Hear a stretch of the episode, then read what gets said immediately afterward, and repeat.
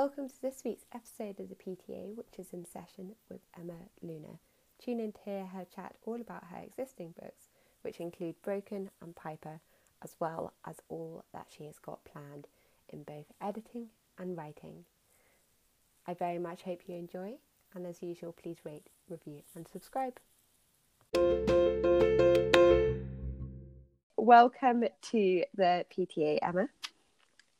Hi, thank you so much for having me. No worries, it's lovely to have you on. Do you want to, um, yeah, just introduce yourself, as uh, say a little bit about you and your books and so forth? Uh, so I'm Emma Luna. Uh, I'm a relatively new author, uh, published um, coming up for close to a year now, I think. Um, I am originally from Yorkshire. Um, but now I'm living down in Cambridgeshire. But I don't think I'll ever really lose my uh, my northern root, my northern roots. Um, yeah, uh, I generally write um, sort of romance that airs on the darker side.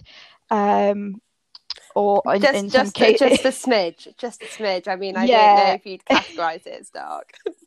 in some cases, it's uh, it's more pitch black, but yeah, um, that's definitely where my kind of passion lie. Um, I'm not so bothered about it whether it's contemporary or paranormal. I write it all. Yeah, well, I mean, it's yeah, it's so hard to sort of get an idea because you've got lots of ideas coming up that kind of span all sorts of genres, which is yeah. yeah, definitely. Um, I kind of I, I, the only way I know how to describe it is I kind of just have like a brain full of characters, and which whichever one shouts the loudest, that's the one that gets wrote at the time. Uh, and sometimes that means that I'm writing two, three books at once. Um, when that's really frustrating because I, I know that I've got a deadline for one and I just want to concentrate on it. And then there's another character going, no, no, you've got to listen to me. And so that can be that can be really, really frustrating. But um, yeah. I think yeah i think that is sort of frustrating so you've got some authors who can write under deadline and like churn out x amount of books per year and it's like how do they get their characters to behave? I don't know. Yeah how people I, you know there's some amazing authors out there who can churn out one book a month and and and I, I'm I'm struggling to keep up with anywhere near close to that. So uh well before we dive into your books, um what five things would you bring to a desert island? Ah, uh, this was a really, really difficult question because my it instinct used to be three things. So oh, okay. more now. so you've made it harder. so my instinct is always to go with like my phone and things like that but then yeah. there's no charging point so i've been a bit more realistic okay so the first thing i would bring is um my boyfriend simply because uh first of all I would get lonely. I need somebody to talk to. Yeah. Um, and also, if I bring him with me, I can relax on the beach and he can go off and find the food and make the shelter and all the practical stuff that you have a boyfriend for. he can he can do the survival bit and you can do the let's enjoy the sun and the sea kind of exactly. bit of the experience. Yeah. Sounds good. um then I would take like a pad and a pen because I've got to write. Yeah. It doesn't matter where I am, I have to write. I have a an, an what my boyfriend calls an unhealthy obsession with notebooks. So in our flat, there is just notebooks of all varieties, just scattered everywhere with um, any sort of notes or um, ideas that come into my head about books. So there's, there's even one actually on my bed, on the side of my bed, um, for if I wake up in the middle of the night with like a great idea. So I have to have a, a pad and a pen kind of all over the place. Oh, I love that. I love that sort of overflowing all the ideas and everything. Yeah, I mean, sometimes I can't find where I put the idea, which book it's in, but I can't remember which one I wrote it but in. it's it's quite a nice surprise, I guess, if you sort of just are reading a notebook and you're like, "Hey, that's actually really good. Why didn't we write this?" Yeah, like if I'm trying to think of an idea um, on where to go, I always have a look through the notebooks and I'm like, "Oh yeah, that was a good idea back then." uh, so third thing, I, I'm going to go really obvious here and say that I take my own pillow. Uh, I, I'm very, very fussy. And if I want to get to sleep, you've got to have a pillow that you love. well, I think that's quite that's quite valid actually because it's like it's like your own bed, your own pillow. It's sort of all very important things for sleeping. Yeah. So... Um. Then I guess uh, photos of my family. If I can't have my family there, then you know, um, my family are really, really. Uh, I'm very close to them, and they mean a yeah. lot to me. So yeah, probably that. Um, and then you said one of them had to be a book. Yeah, and it can't be a Kindle. yeah, I figured that, but I have I have cheated slightly, oh. um, because I have amalgamated all seven Harry Potter books into one. Go for it. Yeah, that would honestly, honestly, I swear you reread Harry Potter and you like come across like different themes and like different things that you didn't notice the first time reading through. So I think that's an excellent thing to bring to the island. Yeah. I am a massive Harry Potter fan, but it's also what house? Uh, Ravenclaw obviously obviously obviously yeah ravenclaw um but yeah I, am a massive feel, harry potter yeah. fan it's something that it's it's been a massive part of my life for quite a long time a lot, i know a lot of people say that but it's one of the books that i kind of reread when i'm in like a a, a bad place or um you know i'm not doing so well health wise and things and it, it's good to just mm-hmm. escape into that that world and you know everybody's kind of dreams of being able to create a world that other people want to live in. You know that's like an author's yeah. dream and she does it so well. Um yeah. When when did you um first like read read it when when were like when you were younger and then it just sort of stuck with you and it yeah yeah i was um i think i was a kid when yeah, i, I think... read it yeah and grew up with it. I feel like in a roundabout way, I'm trying to ask, like, it's so special to you because it's sort of this world that you can lose yourself in. Yeah, yeah, definitely. It's something that I grew up with. Um, you know, it wasn't a typical book that I read when I was younger because I started reading sort of like um, more grown up um, adult like horror books and things like that probably a lot a lot sooner than I should have done. I think I read um, Bram Stoker's Dracula when I was about 12. Um, but yeah, it was what was available to me on the because you know there hmm. wasn't a Amazon Kindle or anything. It was just what was yeah. what was available on my mum's bookshelf, and uh, so I, I, I'd worked my way through all the books that were kind of for my age, and then just went off and found more, and that's kind of where I discovered like um, a lot of crime dramas and a lot of um, you know uh, horror type things and became fascinated with the paranormal, I guess. And it also, I mean, that leads us quite nicely. I'm going to ask you more in depth about that, but that leads us quite nicely to talking about your books because I mean, it kind I always used to like whenever my mum when I was a really young kid um whenever my mum would put uh, take me to bed she would always read a story with me and then um, my dad, who worked away, whenever it was kind of his turn uh, to do it, we'd always kind of gone through all the books. And so my dad would say to me, "So, well, why don't you tell me a story? You know, you make up a story for me." Um, and that's kind of how it all started. Um, and I just started like making up my own bedtime stories. I'm sure it was my dad's way of, you know, not having to do as much work, not having to do as that. much That's parenting. So cunning of your dad. That's so like, yeah, so sort of that took some thinking. not having to do as much parenting, um, mm. and it's really really funny because now he also does that with my nephew as well. uh, and my nephew creates his own stories. I mean, he's he's six years old, um, and they they create their own stories. And I, you know, being able to reflect back on the way that I used to do it with my dad, and uh, that yeah. So I think that's where it it kind of started. Um, but I remember the first time I wrote an actual romance story um, was for my GCSE. Uh, my English GCSE, and it did not go as expected. so we we had like free creative rein just to write any kind of romance, uh, well, any kind of story. Um, mm. And I wrote um, kind of this almost it's still acceptable for a 15 year old, but kind of like a bit of a twisted romance. Um, and it was set in America because all of the books that I read at the time were were based in America. Because mm. there wasn't very much, um, you know, kind of British British. What sort of things were you reading? Um, uh, let me think. Oh, I can't think off the top of my head. So I really loved um the Morganville Vampire series. Yeah. Um, by Rachel Caine. Um, I loved uh, the Fallen series. Um, and then there was a, a series, uh, I think it was called Bitten. Um, so generally, like kind of, um, they were all uh, almost like Twilight based. You know, there was um, vampires, werewolves, yeah. all that kind of young young adult genre. Um, but I also really liked um, Jodi Picoult.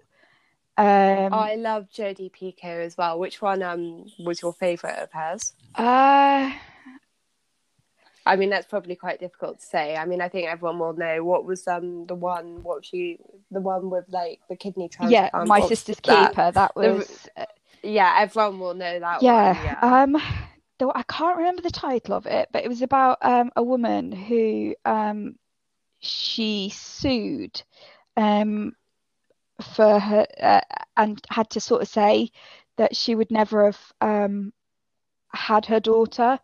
Um, she had like a, um, I believe it was a heart condition, um, and it yeah. should have been picked up um, antenatally.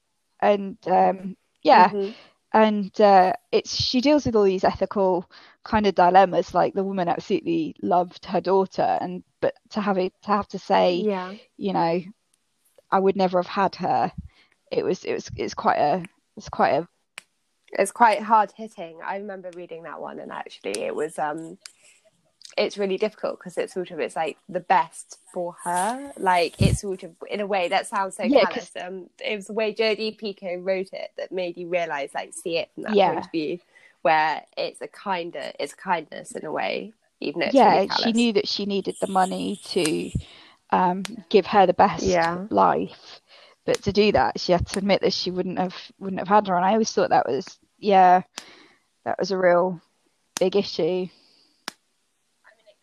I mean, it kind of makes one so grateful for the NHS because I remember reading Jodi Picoult's like stuff when I was younger and not really understanding that people had to pay for healthcare.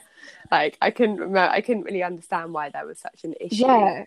about like all these things just because I was too young to really understand that. Oh, in some countries they have to pay to get seen by a doctor, and I just remember that being something that really confused me and then made me really grateful. yeah, NHS. definitely, and um obviously most people um, probably know if they've read the about me sections in my book. I trained as a midwife. Um, I worked as a midwife yeah. for oh god about 12, 13 years.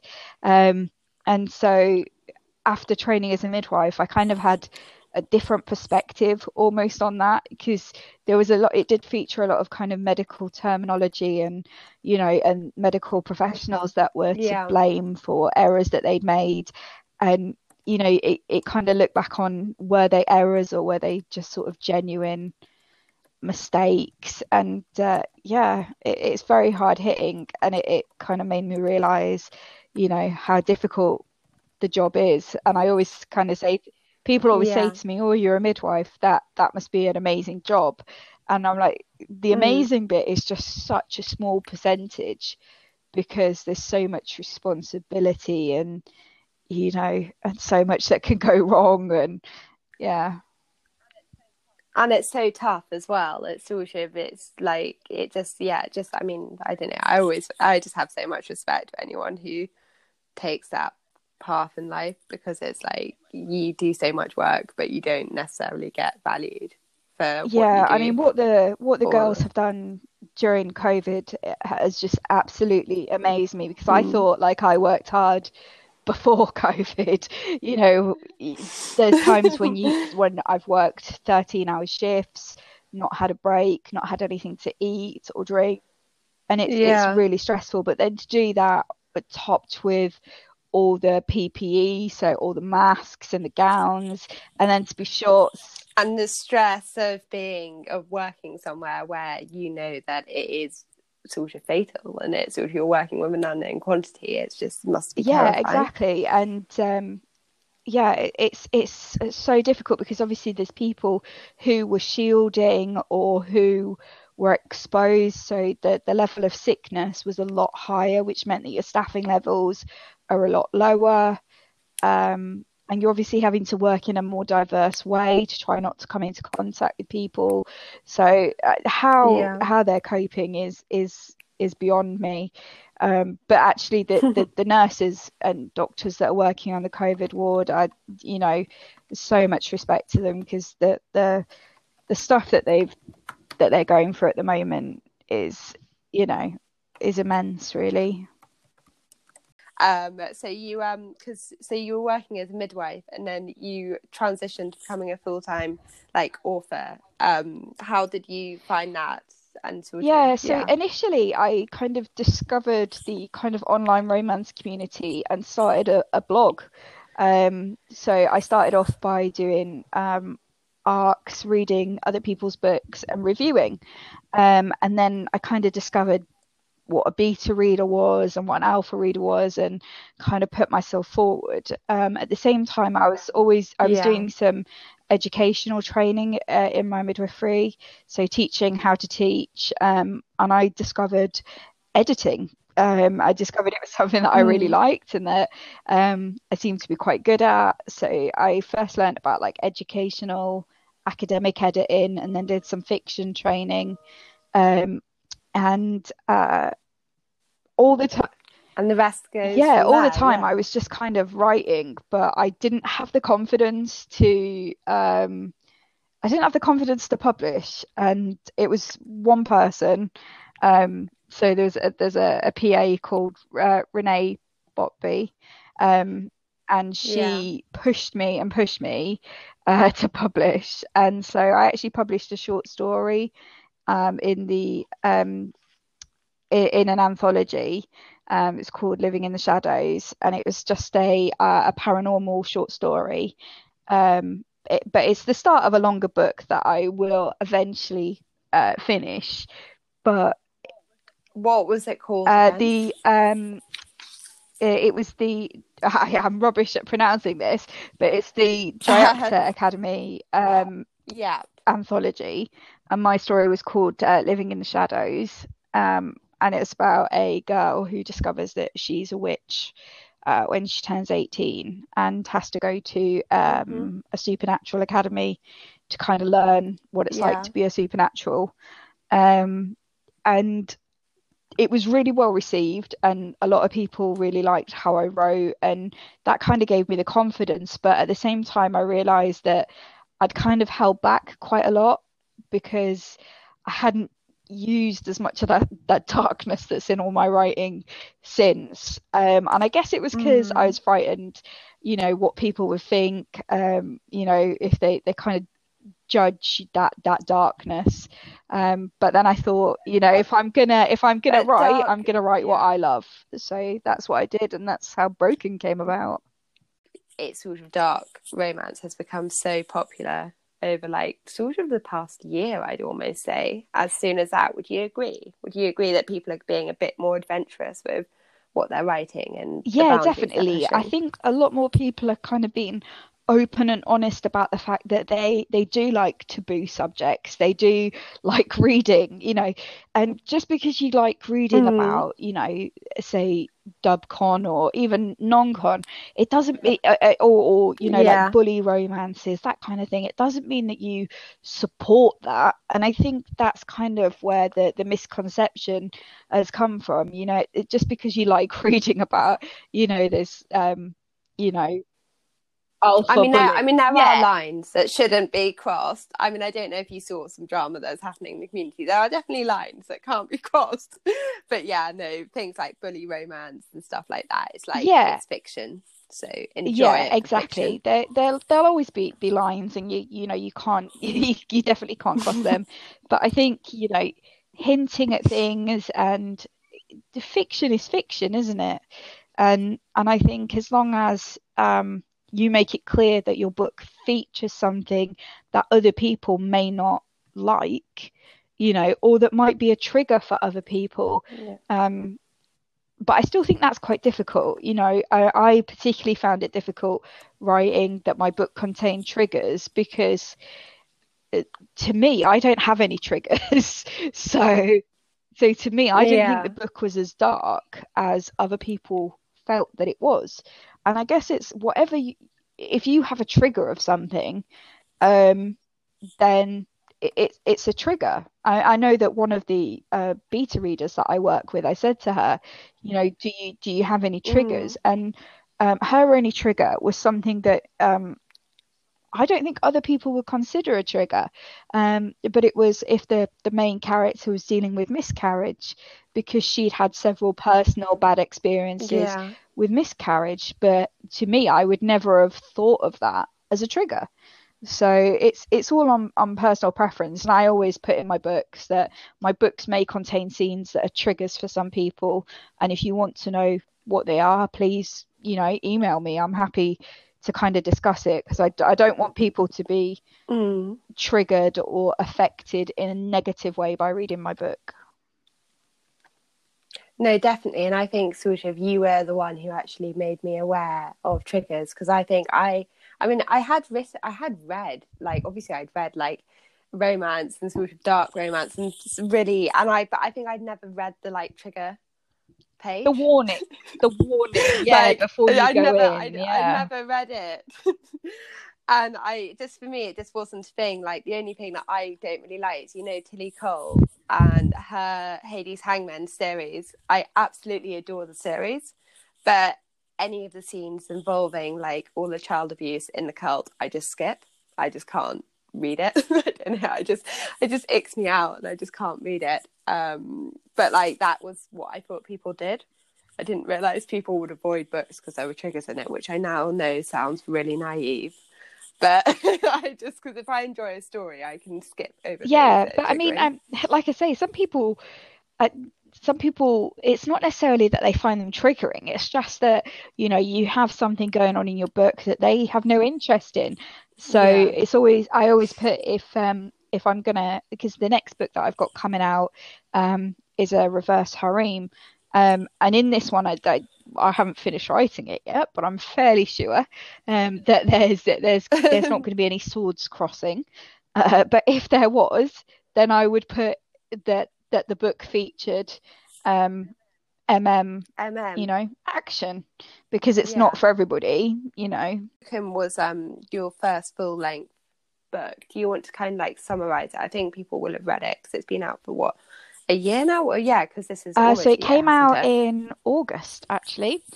Um, was it August or September? I think it was August. Um, so the Draiochta yeah. Academy actually came out kind of February time and then it took me a good six months to, you know, really give Broken everything that I got. Um, and it's the first book in a, a duet.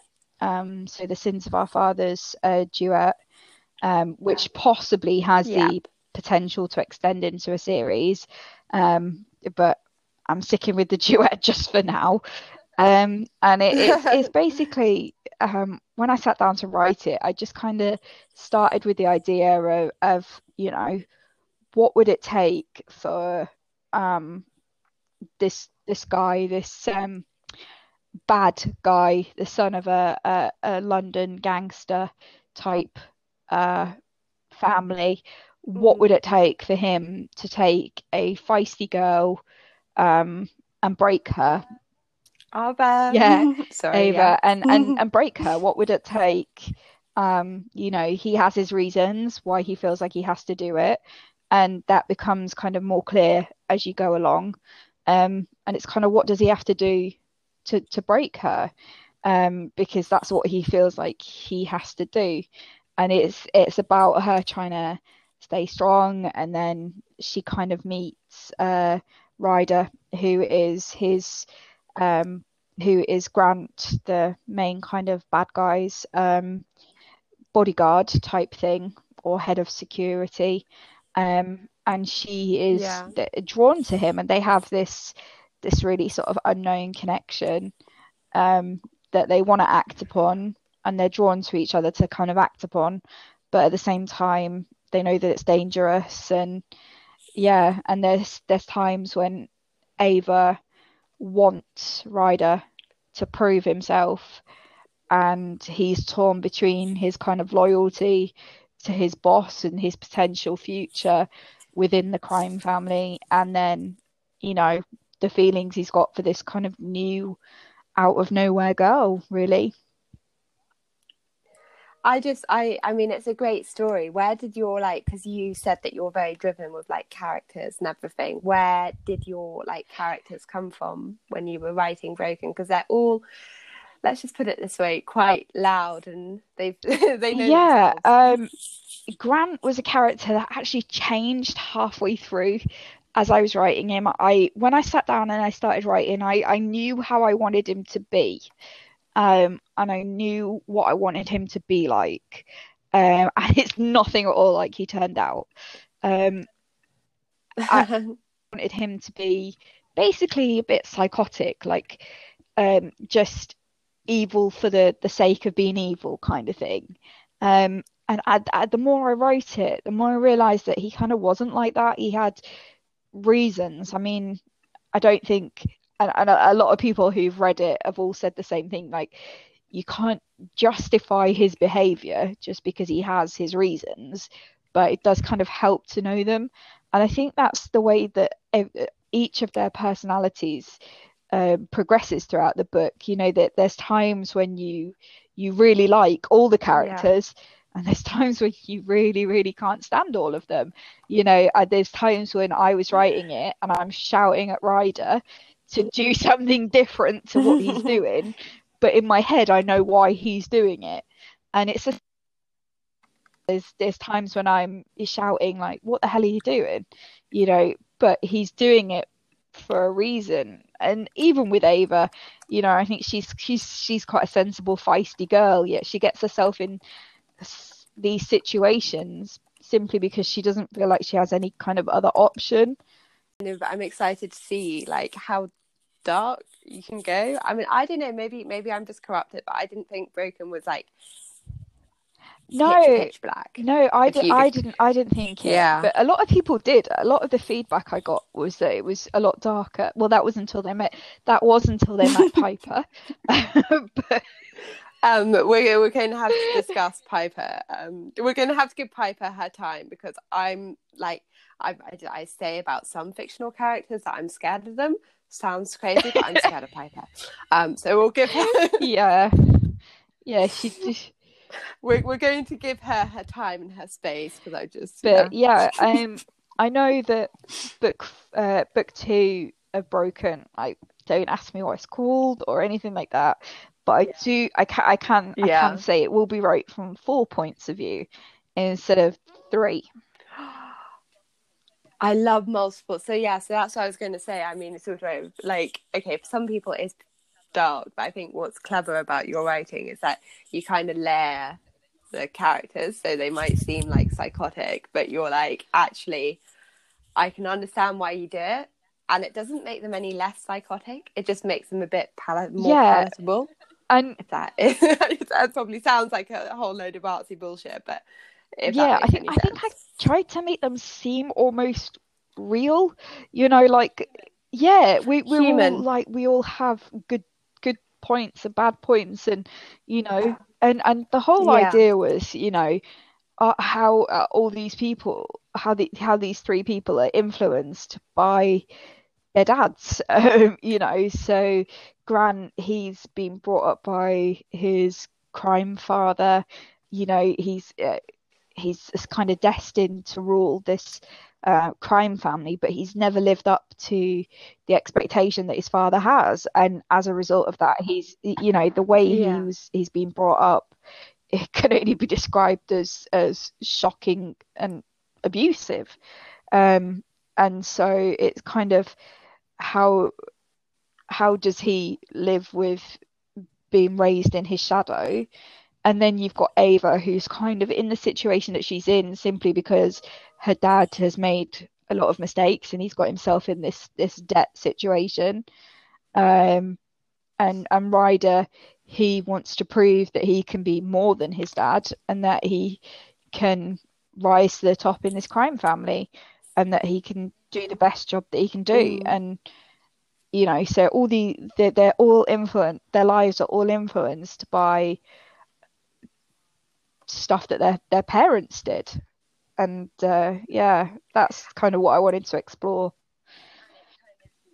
And it kind of sort of gives you like insight into what they do. I mean the same can kind of be said for piper as well. Like she seems like when you're reading her, you're just like, yeah, yeah, are you doing? But but then but then you kind of get through it, and you're like, oh, actually, I understand like why yeah, you're doing it. It's kind of that like yeah. nature versus nurture debate, you know. Are are you the way you are yeah. because you know of who raised you, or have you made the decisions mm. by hmm. yourself? Because you know Piper was raised in shocking circumstances.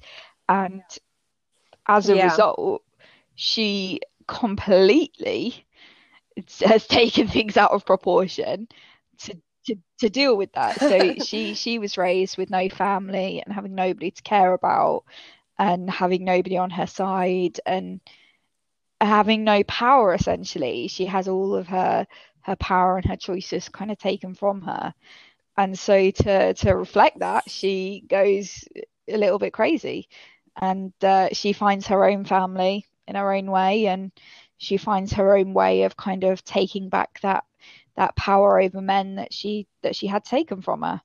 And you know it's not the way we would uh, respond to um, you know a bad upbringing but it's the way that she responded. Yeah.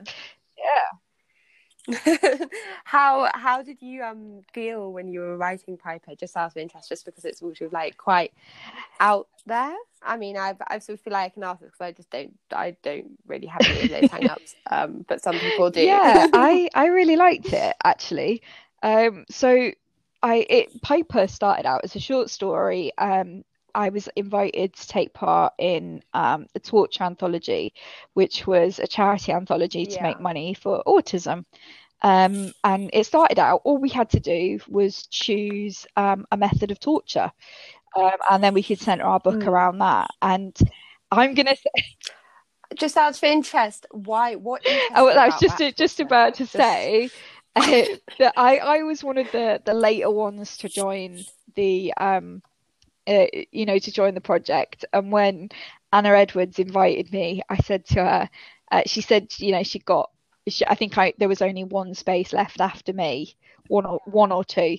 Yeah. Um, and I said to her, I said, um, have has all the torture already been picked and she said yeah everybody who's come before you has already picked their torture and i said please tell me that rat torture is still available and she's like nobody else has thought of that, Emma.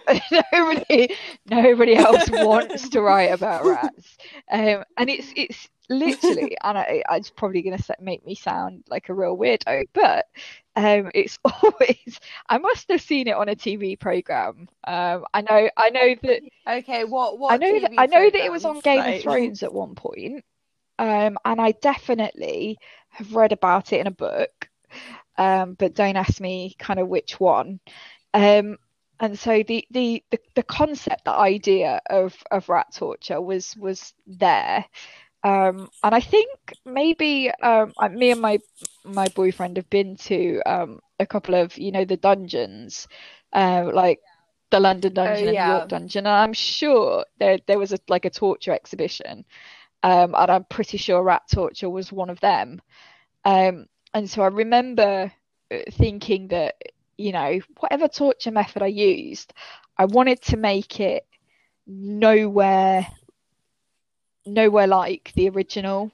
That so you know when people assume you know when people picture yeah. rat torture, they would never ever picture Piper. I mean, yeah, because she's sort of pretty she's sort of like and you do make an emphasis when you're describing her like to make that she's very stereotypically yeah pretty like she, that's kind of yeah. how she makes herself she's kind of like a um a Venus flytrap almost. She has to be beautiful to draw in the yeah. men that she wants.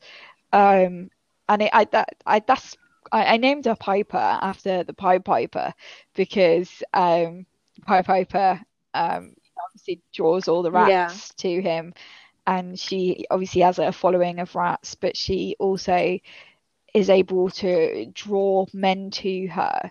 And yet, despite her ability to completely stand out, um, she she's kind of not somebody who would ever come up in a police investigation into these missing people because yeah because I mean, you look at her; she's an upstanding member of her community. She's a psychologist. Oh, she's a sort of psychiatrist, even, and she's like a nice. Yeah, and she's she's just this little girl. blonde girl, you know, and she, you know nobody yeah. would think that she would be capable of of killing somebody or disposing of a body or anything like that, and you know even to think even to look at her and think you wouldn't think that she's kind of uh, nutty as a fruitcake, but she absolutely is.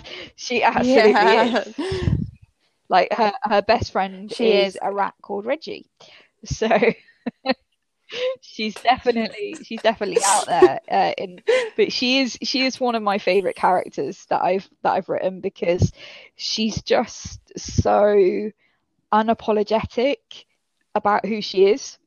She knows who she is. She knows yeah. that she doesn't want to conform to society, but she does it because she knows she has to, and she she knows that she yeah. she doesn't she doesn't see it as killing people. She doesn't see it as torture. She just sees it that she's providing for her family in the way that yeah in the way that her, she wasn't yeah, that yeah, she wasn't providing yeah. for. And so she she kind of in her head she has her reasons. And uh, you know they're they're completely completely random and absolute bollocks, but to her, it's it's yeah. the, the next book's actually going to be based more from Ollie's point of view. Um, so mm. Ollie, even sorry, Chance who was the one who was yeah br- brutally killed. Yeah. Um, I think I think that I think that's why I made that mistake because I was just like the whole time I was reading it, I was just like, yeah, Ollie is definitely a side. Like he's not, but he's problematic, Ollie. I mean, he's very problematic. I'm sorry. I'm uh, yeah, like I, I think it's it's difficult to like him because he's he's drawn to Piper and he he does the wrong things because of the, this love he has for Piper. But I also think you get mm. like that insight that he he's starting to realize it's wrong. Like he he's desperate for a family yeah. uh, in the same way that Piper is, and so in a way he he sort of tags along with Piper because of that desperation. But I think he's starting to realize that the family that he's found himself in is potentially quite a dangerous one. um, but I think that the question is whether Piper is genuinely developing feelings because she hasn't done before. Um, but I think she might actually be genuinely developing feelings for Ollie. So uh, we'll see. That's why I'm just interested to see where you're going to go with it because I can't see her, like, especially given her trauma and her past and everything, and the way she's coping with it in her very unique way.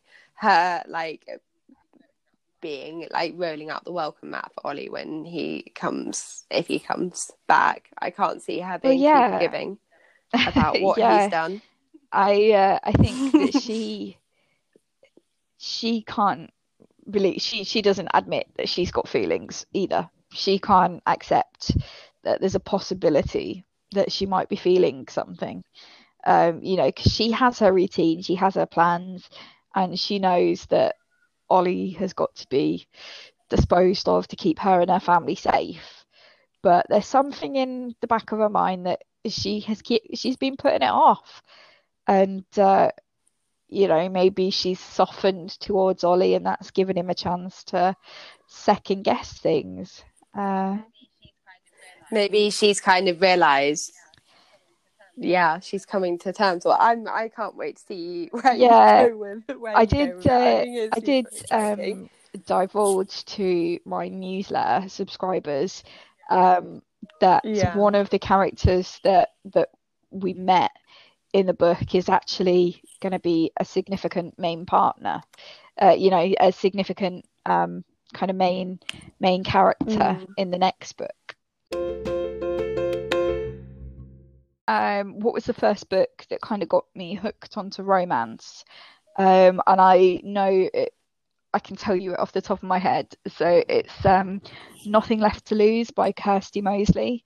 Um, and it's one of those books, you know, every so often you read a book and you think, this could be made into a film.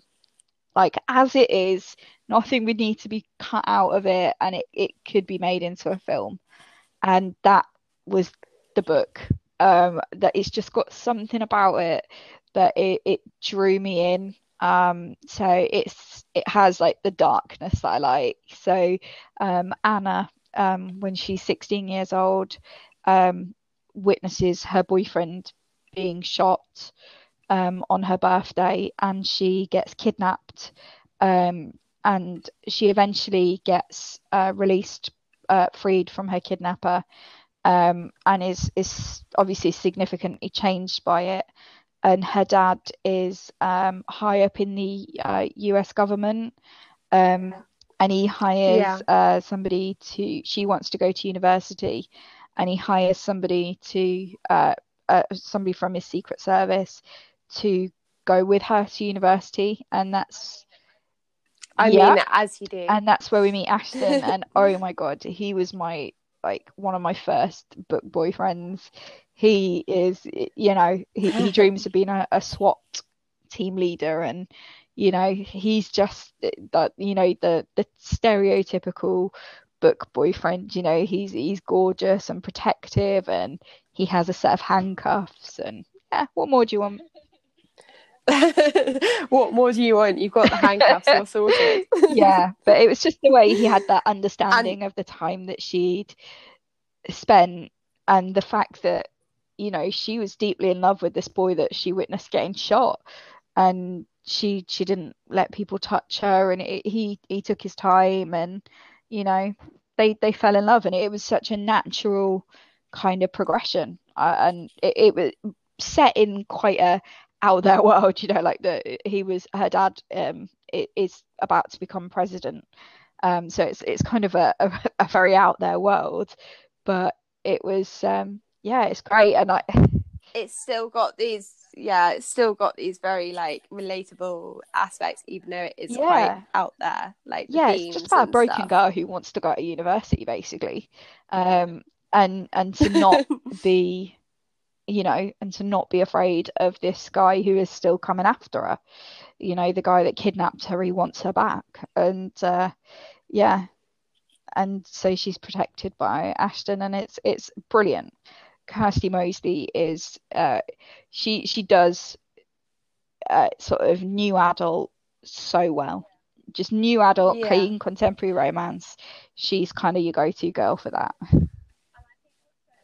And I think what's so nice about new adult as well. I mean, I think new adult got me into reading romance is that it's it's like it's it is very real. It's very sort of like clean, dark, contemporary, whatever. It's it's it kind of reflects the experiences you're going through and like some of the fears and worries, which I think is what makes romance so addictive. I don't yeah, know. You yeah, you can relate it to your own, you know, your own relationships. You know, you read a, a rom com about a girl who goes on a bad date, and you think, yeah, you think you've had a bad date, you want to try mine, and it's that's what that's what makes it, yeah, that's what makes it relatable. And you know, authors that have the ability to write those characters they're the ones that do incredibly well because characters that you can see yourself as they're the ones that that you remember no that's so true because it's yeah you remember it and you're more invested in the book. Um i don't know i could talk for ages just about how amazing indie romance is because i just feel like there aren't rules as yeah. mainstream right? Yeah I, I, completely I agree with that and and i think it indie publishing has given us such an opportunity to to discover so many amazing new authors that that wouldn't be given a chance under kind of you know mainstream uh, publishing like i my books would never have been published by a mainstream publisher so Oh my god, just imagine like someone in some stuffy office somewhere telling you what to write. You'd be like, absolutely no way. I'd know I'd be like, no way. I'd be like, I'm I just can't I even imagine what the feedback on Piper would be from some stuffy office based uh, you know, publisher. I just can't, I can't even imagine what they would make of uh, Piper. I'm guessing they'd get a couple of pages in and go, no, not for us. Other books are super. Uh, so at the moment, I am absolutely obsessed with uh, J. Bree. Uh, so the Hannaford Prep. Yeah, yeah. yeah so I, uh, I haven't read uh, the Butcher because I am so busy. I don't get a lot of chance to read, um, you know, books just for the general pleasure of reading. Um, and so I, I've it must be so challenging though because i don't know do you find it harder to read almost if you've got like things to edit or if you've got your own stories to be writing just like that yeah i, I can't turn off my editor my editor head so i'm reading other other people's work going stop looking at it. That she she does not need a comma there. Stop you know and i'm just trying to i'm just trying to read it as a as a a reader. But sometimes i do find myself rereading it back and thinking I wouldn't have done it like that. but you know, that's that's just the editor in me. Just can't can't turn that off. Um, but I, there is those times when I just want to read for pleasure, and um, I've been I've had the the Butcher of the Bay series um, on my to be read list for for ages, um, and I've uh, then obviously um, she did the Angel book, and then on top of it, she's now done the the Queen Crow books, which absolutely look amazing. And I loved Avery during the Hannaford Prep series, so I decided that I'm just going to read them all. Um, so I started back at the beginning of Hannaford Prep, and I'm working my way through, and I'm just about to start the final Hannaford Prep, and then I'm going on to Eli's book in the uh, Butcher of the Bay. I don't know if you agree, but I think one of my favourite things about J. Bree is like her world building. Like I think she's such a queen of like how she builds these worlds, and it's like yeah, it just keeps you invested, and you just yeah, want like to the like concept of creating the, the, the twelve and what they all represent and how they run their spaces and things. Yeah, it's, it's fantastic.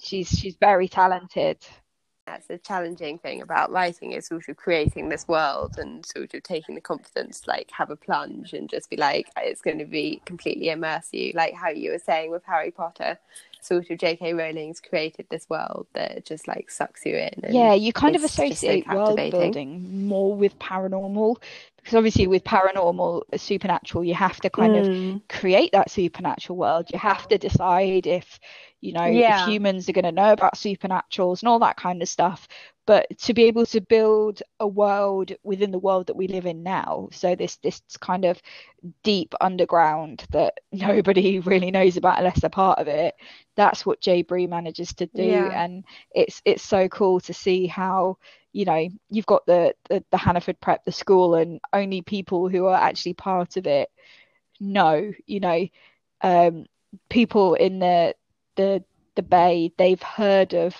the butcher and they've heard of the wolf and things but you know just a short yeah. drive down the road the hannaford the, the posher place they have no idea they don't know about this deep underworld and, and I, I think that's fantastic that she can create just this this whole sort of town concept that's that's run in a certain way yeah it's very clever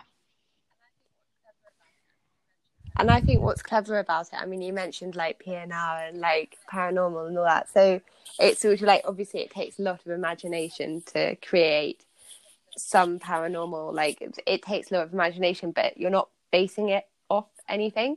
So no one, no one can be like an armchair yeah and say that's not right. Like that doesn't exist, and it's like, well, no, it's my world that I invented in my head.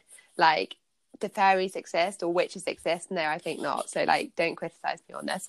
Uh, but when it's set in reality, like Hannaford Prep and sort of J. Bree's world, it's sort of it that is very clever to convince people yeah. that it's sort of real. Yeah, in exactly. a contemporary and I know setting. that like authors are starting to kind of open up their worlds now, and other authors write in it, and I think that's that's such a fantastic thing to have your world kind of so created that another author can just come along and slot their story into it. And um, yeah, I know that there's there's one world that I would absolutely love to write in, um, and she's she's not open. She's not opening her world as far as I'm aware of. But if I if she ever did, I would be begging her to let me let me write in it. Uh, so um, Claire Marta, um, and she does the cease the ceasefire series. So yeah. it's a supernatural um, kind of world, and it's um, it's based uh, based in like a, a small town um, where there's a ceasefire and uh, paranormals and humans uh, and all that. They can all go there and basically hash out their problems without killing each other, and then yeah and it's it's it's she's developed this whole kind of supernatural world. There's so different types. And her first book in uh in the series is all about um and uh, it's about a human assassin uh who basically falls for the devil um and it's it's so hot and spicy and yeah and the devil's uh right hand man he's a demon called raz and he's amazing. I love him. Yeah. and just just her her ability to write worlds. This, I mean, she's she's got the world, um, you know, kind of like on Earth, and then she's created like the world in hell where it's got different dimensions. And she's got books set in different dimensions, different worlds within worlds, and it's, it's so clever. If she okay, if you were to say, right, I'm opening it up, I'm opening it up, and Emma, I want you to write. What would you um? What would you like? How would you like uh, slot into? I world? have absolutely no idea because I would want to do it so much justice. Um, but I like the idea of um, you know, telling the story of uh, you know, one of the the, the demons and um yeah, she she's got demons, angels, uh, assassins, and and and all sorts. Uh, werewolves, and you know, um, I, have no idea how I'd fit into her world. Uh, I don't even want to like go into Claire's imagination because I've no idea. You've no idea what you'll find in there. She literally produces at, at, least a book a month, and it it it amazes me every time. Um, but ideally, I would have wanted to write a book about Raz finding his um, his mate, but she already did that, so I can't really undo what she's already done.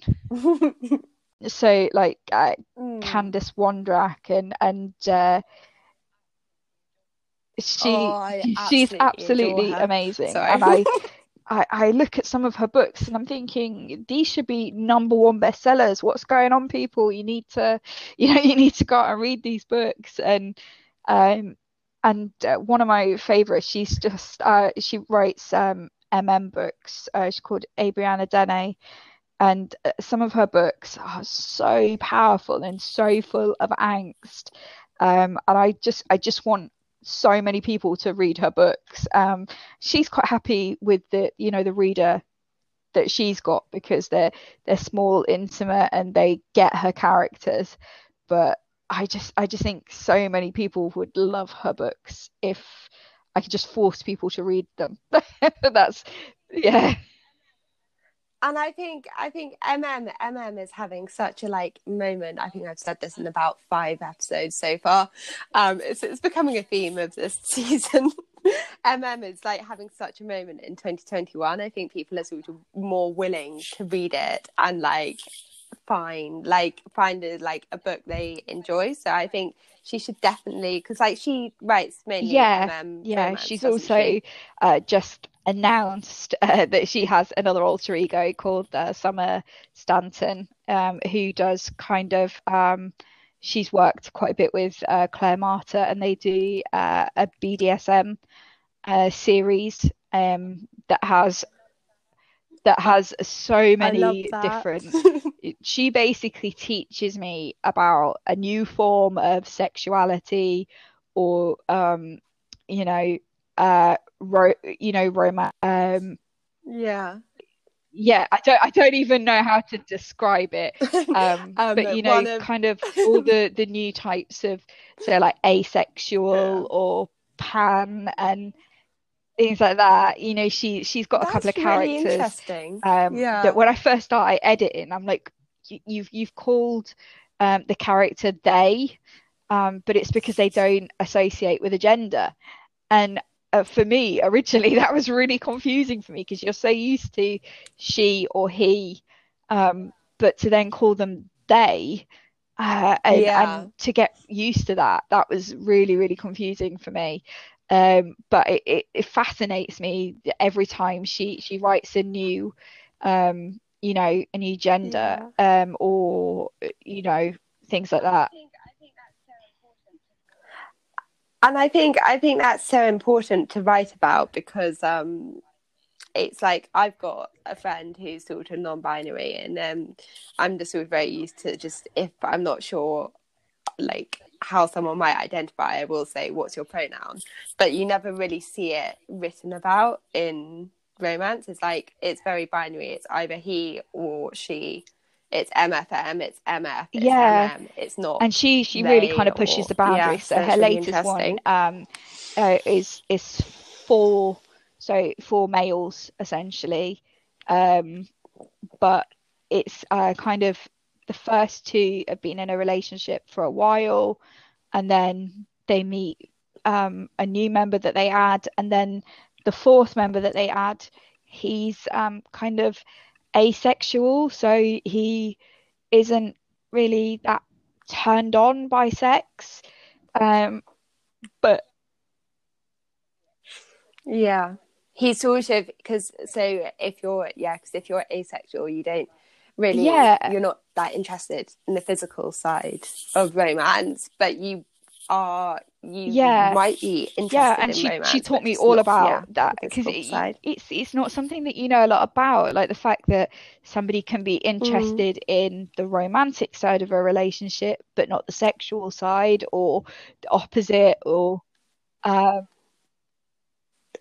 yeah I mean, I mean, basically, yeah. what the hell? Like, this is the best bit. Like, I mean, no, but then it's sort of understanding other people's points of views and understanding not everyone has anxiety because you got 20% into a book and there's absolutely yeah. no steam and you're just like, what the hell's happening? And it's sort of building up on the romantic, the romantic side of it because they're yeah, not, the main characters um, you know, one of her books, um, the, the books that she wrote with Claire kind of got a little bit of, um, not a bad review, but people didn't understand yeah. why the book didn't finish with the couple getting together.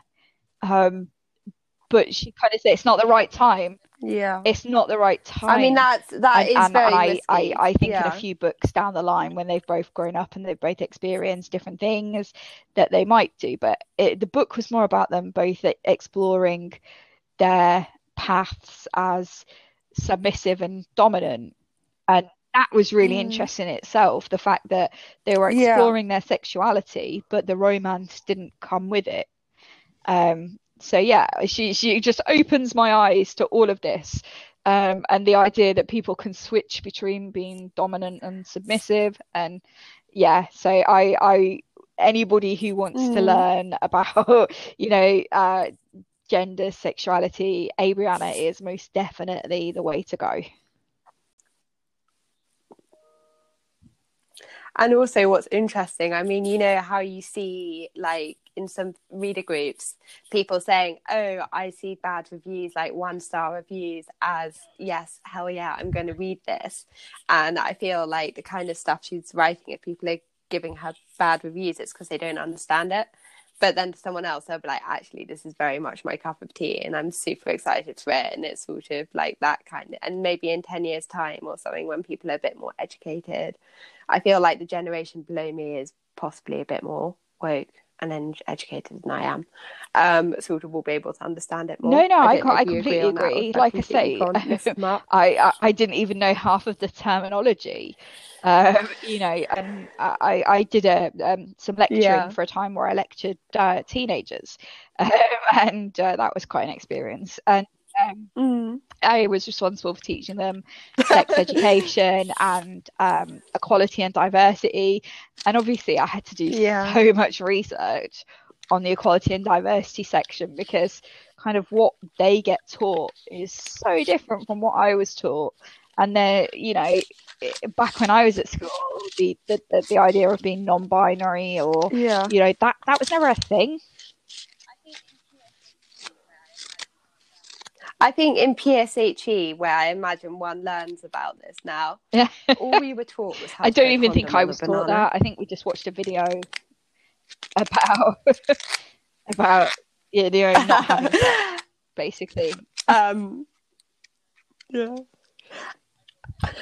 Um, so um, I will edit this bit out because I I'm going to cringe myself so badly. But when you started talking about BDSM, it made me think because um, I have this American friend who sent me a screenshot um, of something someone posted in one of her groups. She's a PA, and she was like, "British BDSM is probably hilarious." Right then, lass, you've been quite the horrid little wench you have. Methinks a few lashes across the bottom should fix you, you saucy tart. The safe word is oi gub, not so bloody hard in it. I'm just I was I, I, I replied to her, I was like, first off, please tell none of your authors to ever, ever, ever write like this. Yeah, yeah, there's so much different yeah. accents. I, yeah, I but I was like, is, you know, is, that what I've, I've read? I, I, did read one book. I, I won't name the, the author, um, but it was they they were writing it as as as British, and I I would the more I read it, I was like, do they think we do this? I mean, they, we're drinking tea constantly, and you know, like curtsying when we enter the room and things like that. And I'm, I do not even know how to curtsy. I, I'm from Oh, I expect I'm, I'm to curtsy if they come see me. Like so, yeah. Even when I even when I moved down here and I met my boyfriend, uh, he was like, "You don't talk proper." he's like, "You don't." You cause he to me he sounds posh, um, and he's like, I, I think the more because obviously mm. I've lived with him for you know over five years now, so I have picked up quite a bit of his um his accent I know. I was thinking. I was thinking you've got quite a southern accent. Like, obviously, I knew that you were from like up north, and I was like, I thought yeah, you had a stronger um, northern accent. But no, if I'm southern. talking to my family, then I do turn really northern, because it, it, it, just kind of comes back out. But um, down here, I, I, when I started working down here, I noticed that a lot of women that I worked with had no idea what I was saying. so I kind of had to develop like a professional voice um, that was a bit more southern. Um. Yeah, hmm. just so just so they could understand me. How how do you find it with um, your writing? Because like obviously, I mean, I think the industry is expanding now. There's more British people, but like obviously, it's very much sort of America focused. Like, do you find it like? I can't remember where where do you, uh, so you keep your locations quite vague, don't you? Well, I mean, uh, yeah. obviously in London. Yeah, Piper's in the country. she originally says that she's from yeah. up north, um, but then she kind of she's kind of moves around a lot, and I kept that quite vague um, because I didn't want to, um, mm. you know, kind of get caught out with location. But uh, yeah, my next book, yeah. I'm essentially. Uh, killing my soul because I'm writing American. but I have to. I I have to Emma, because my next book is a, an MC, and there is not a lot of motorbike clubs in the UK, or at least not the type that I'm writing about. So, oh yeah. That's exciting. So tell me about your yeah. So I, book. I haven't, I haven't really kind of announced a lot about it yet other than um, it's about a girl um, who uh, goes to work um, in a strip club um, at a local motorbike club, and uh, she's got her reasons for being mm. there. Um, the club is obviously it's one of the outlaw MCs. Um, they call themselves the one percenters. So uh, that's in America. Anyone who's like in an outlaw biker gang, they're a one percenter, yeah. and it's uh, yeah, but they're um, quite uh, I I would say quite quite backwards. They have no um, no respect for women. So the women that are there, they're literally they called that they call them uh, pops. So P O P, um, which stands for uh, patch owned pussy. Uh, so basically, basically just women that their patch members can use and abuse and um, it's kind of you, you, kind of discover that it's actually more the kind of the old school older generation um, that feel like this and the younger generation mm. are trying to show a bit more respect for women and see the potential that actually women could be like a value part of the um of the uh MC and uh Oh, I like that sort of teaching yeah. them to yeah, have yeah, definitely. and and uh, and and she's there. She's got an agenda. Uh, she meets three guys. Uh, two are best friends, and one is the son of the president of the MC. Um, and uh, they're all kind of high-ranking members of the MC.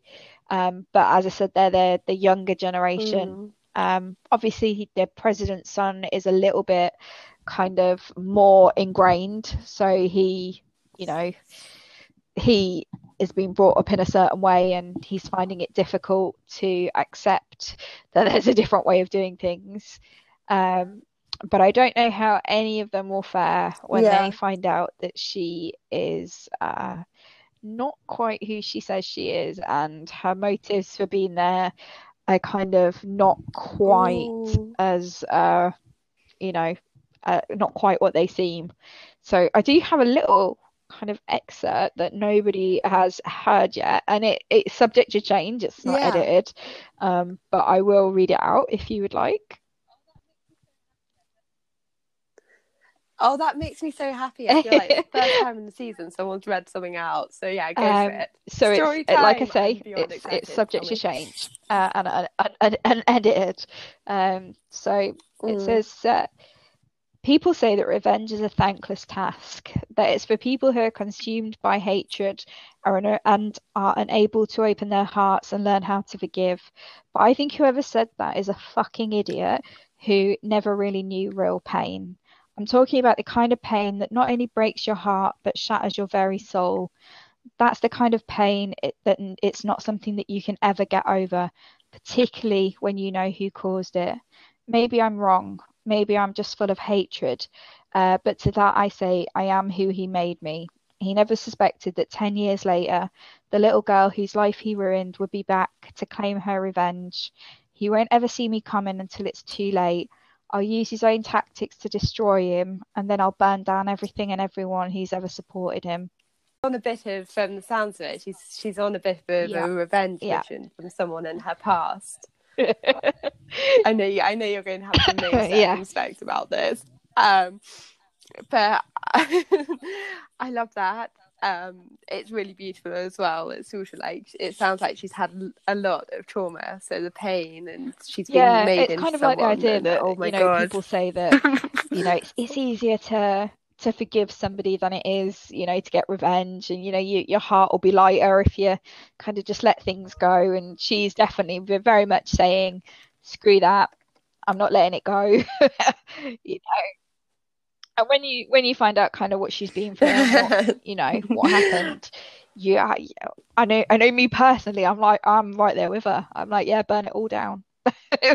but whether whether she'll end up doing that in the end, um, because obviously burning it all down will mean uh, destroying three people who've come to mean an awful lot to her.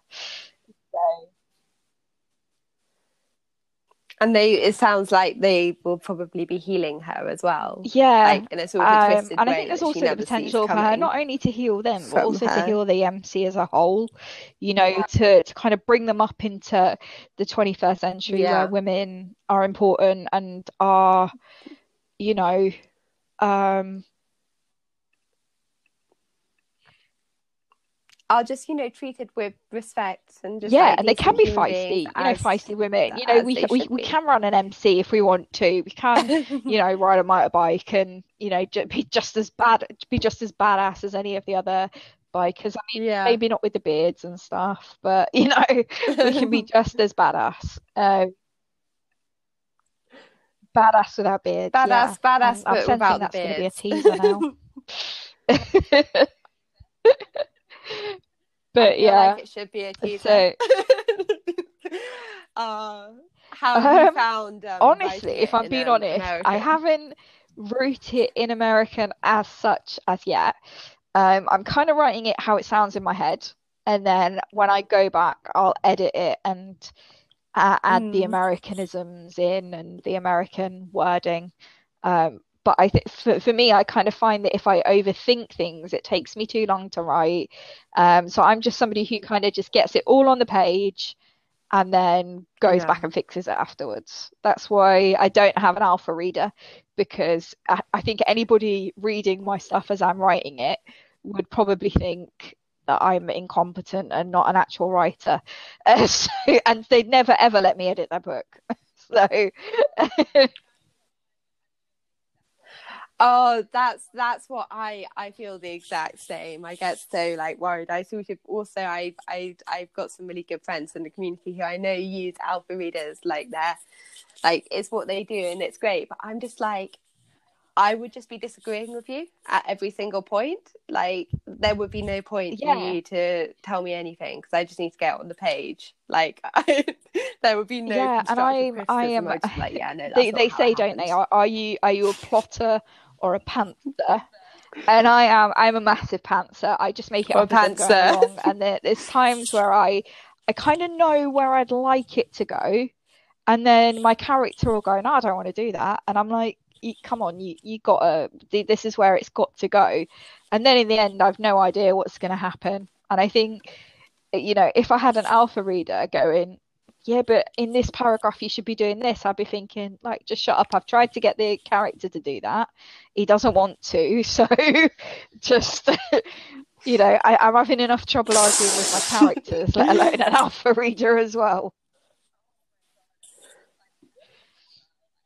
Oh my god! And then it's like the fear as well. I hadn't realized how much the fear is with like the more you write, when you've had people enjoy your writing, yeah. you're like, oh shit, I need to yeah. you know, keep this illusion up that I can write, that I am a good writer. Yeah, like, you kind of look for, so you know, what did people like in the first books and what did people not like, and then you're trying to integrate that knowledge into the next book, and that maybe doesn't fit with how you were going to write it, and mm. it's it's really difficult because obviously, you know, I inevitably all writers will get negative reviews and some of it it's i i yeah. am a firm believer that everybody is entitled to their opinion and if somebody wants to give me a negative review um, if somebody wants to give me a negative caveats. review that's absolutely fine as long as they kind of explain where they're coming from like for somebody to just go and leave a, a one star review and say this book was shit. That's not helpful to me as an author. I don't know how to improve yeah. upon that. Um but I, I i've kind of had a couple of uh, well i think i've had one one star review um that kind of stopped reading broken um after the first chapter. Um and they said that that that grant was um kind of egotistical rich guy you know who has a, a, a, negative approach to his love interest and and stuff. And he, he's already kind of bad mouthing her and it, it sets a, a you know a negative tone for like a male female relationship. And i thought you've completely not got the grasp of my book because they're not the relationship. You know, Grant's almost a secondary character in the the relationship because the relationship is between Ava and Ryder. Um, so to kind of judge the book after one chapter, I kind of think that that's difficult because I, I want to take everybody's feedback on board, but if they've only like read a small portion of it, it's very difficult. Like Broken is one of yeah. those books that develops and you learn something new in each chapter. And even right up until the end, it's kind of revealing new stuff. Um, so I think it, it's one of those books that you, you can't really judge until the end. My my yeah. philosophy for writing um and it always eh, whenever i like i work with a newbie author or anything like that it's always i always say just write for you. And if people like mm. it people like it. If they don't that's okay. Because as long as you've wrote the best book that you can write and you stayed true to who you wanted to be then that's all that matters really so i, I mean i've got the follow-up for broken 2 um, that i'm hoping to have out this year um, and then I've what, mm. got hmm. one that I've spoke about on um, Facebook before. Um, so it's a billionaire office romance. It's a short story, yeah. uh, male, female, um, but obviously it'll have a dark twist.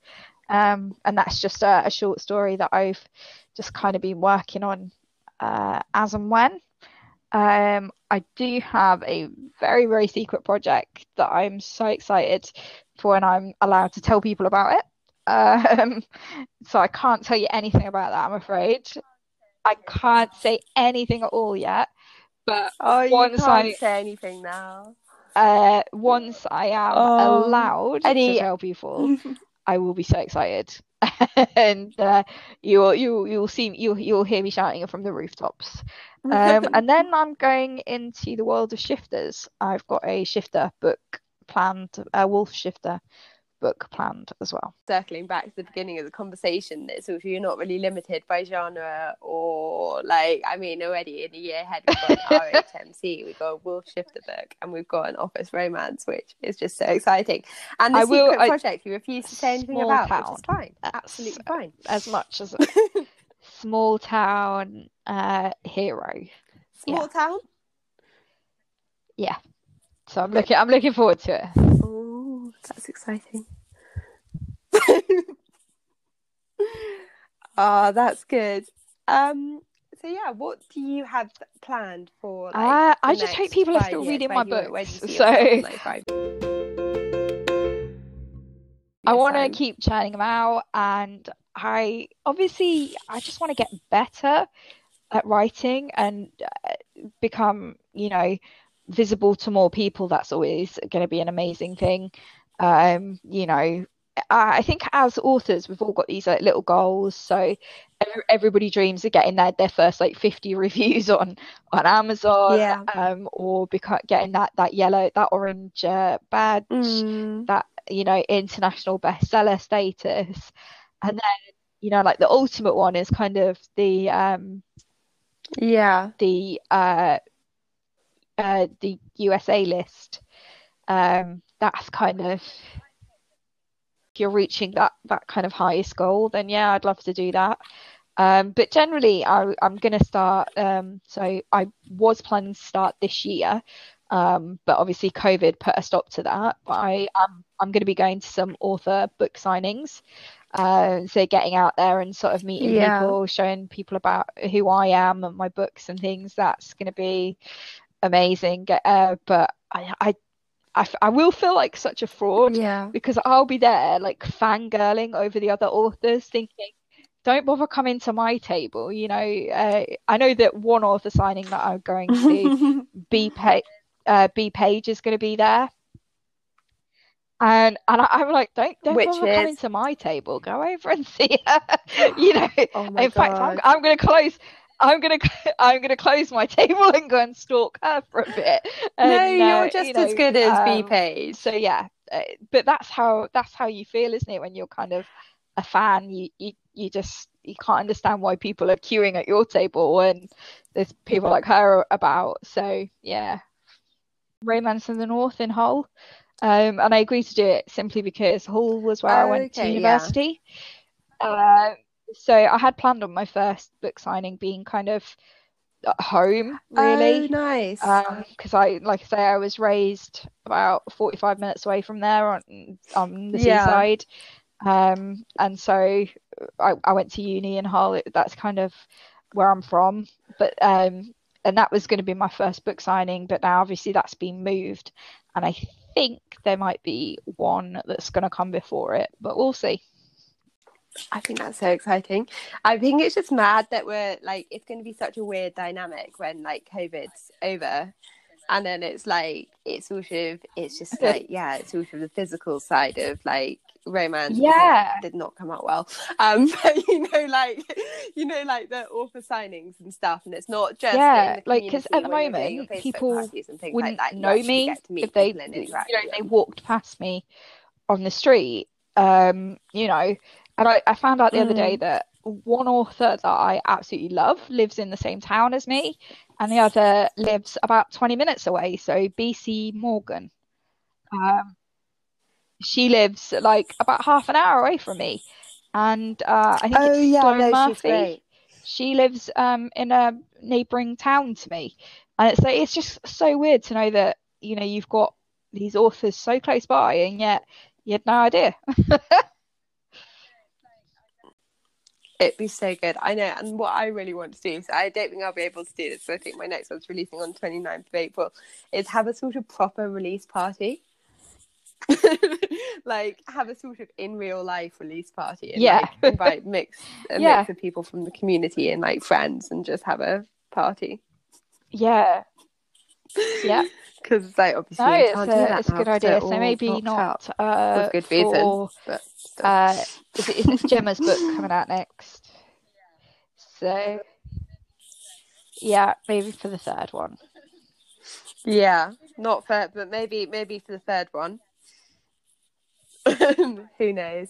Who knows? Um. So yeah, is there any? So yeah, you kind of touched on uh, advice. Is there any other yeah, advice that you so, give? You know, I absolutely love working with newbie authors. Like as or a writing, yeah. as an editor, that's one of my favorite things because there's so many newbie authors who kind of come to me yeah. and they're they're so lost because and I remember being that person, you know, because uh, navigating our community when you have no idea how it works is really really scary like we throw around words like arc and beta reader and you know and i remember thinking i have no idea what that is but i don't want to ask because i'm going to look like an idiot you know and so it's uh you know it, it's it's kind of hard to, to to to join our community i guess um but the one thing i always say is keep writing no matter what just keep writing and um you can work at being published um, I always say that, and I think I said this to you uh, when I first met you,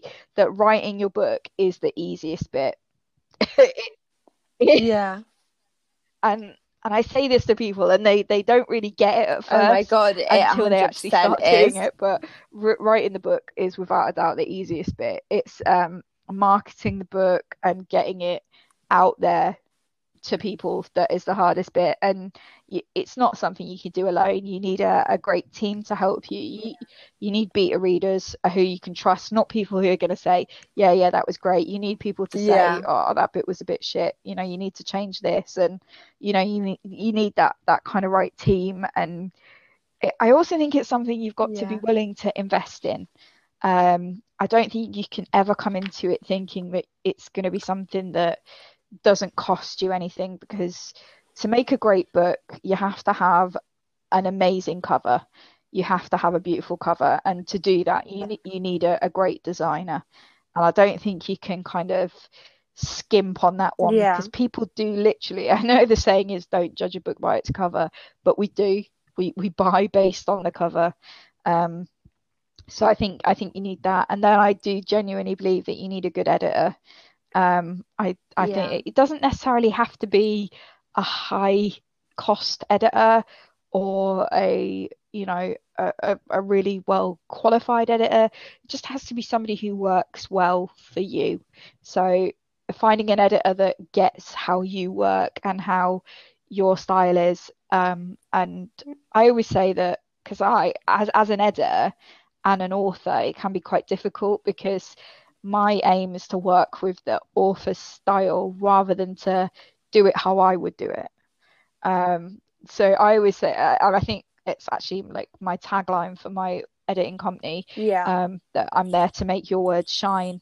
Um, it's not about replacing them and making them, you know, how I would do it. It's about making their words shine, and that's what you need. You need an editor who can make your words better, because no matter how good a writer you are, uh, you do you do need an editor.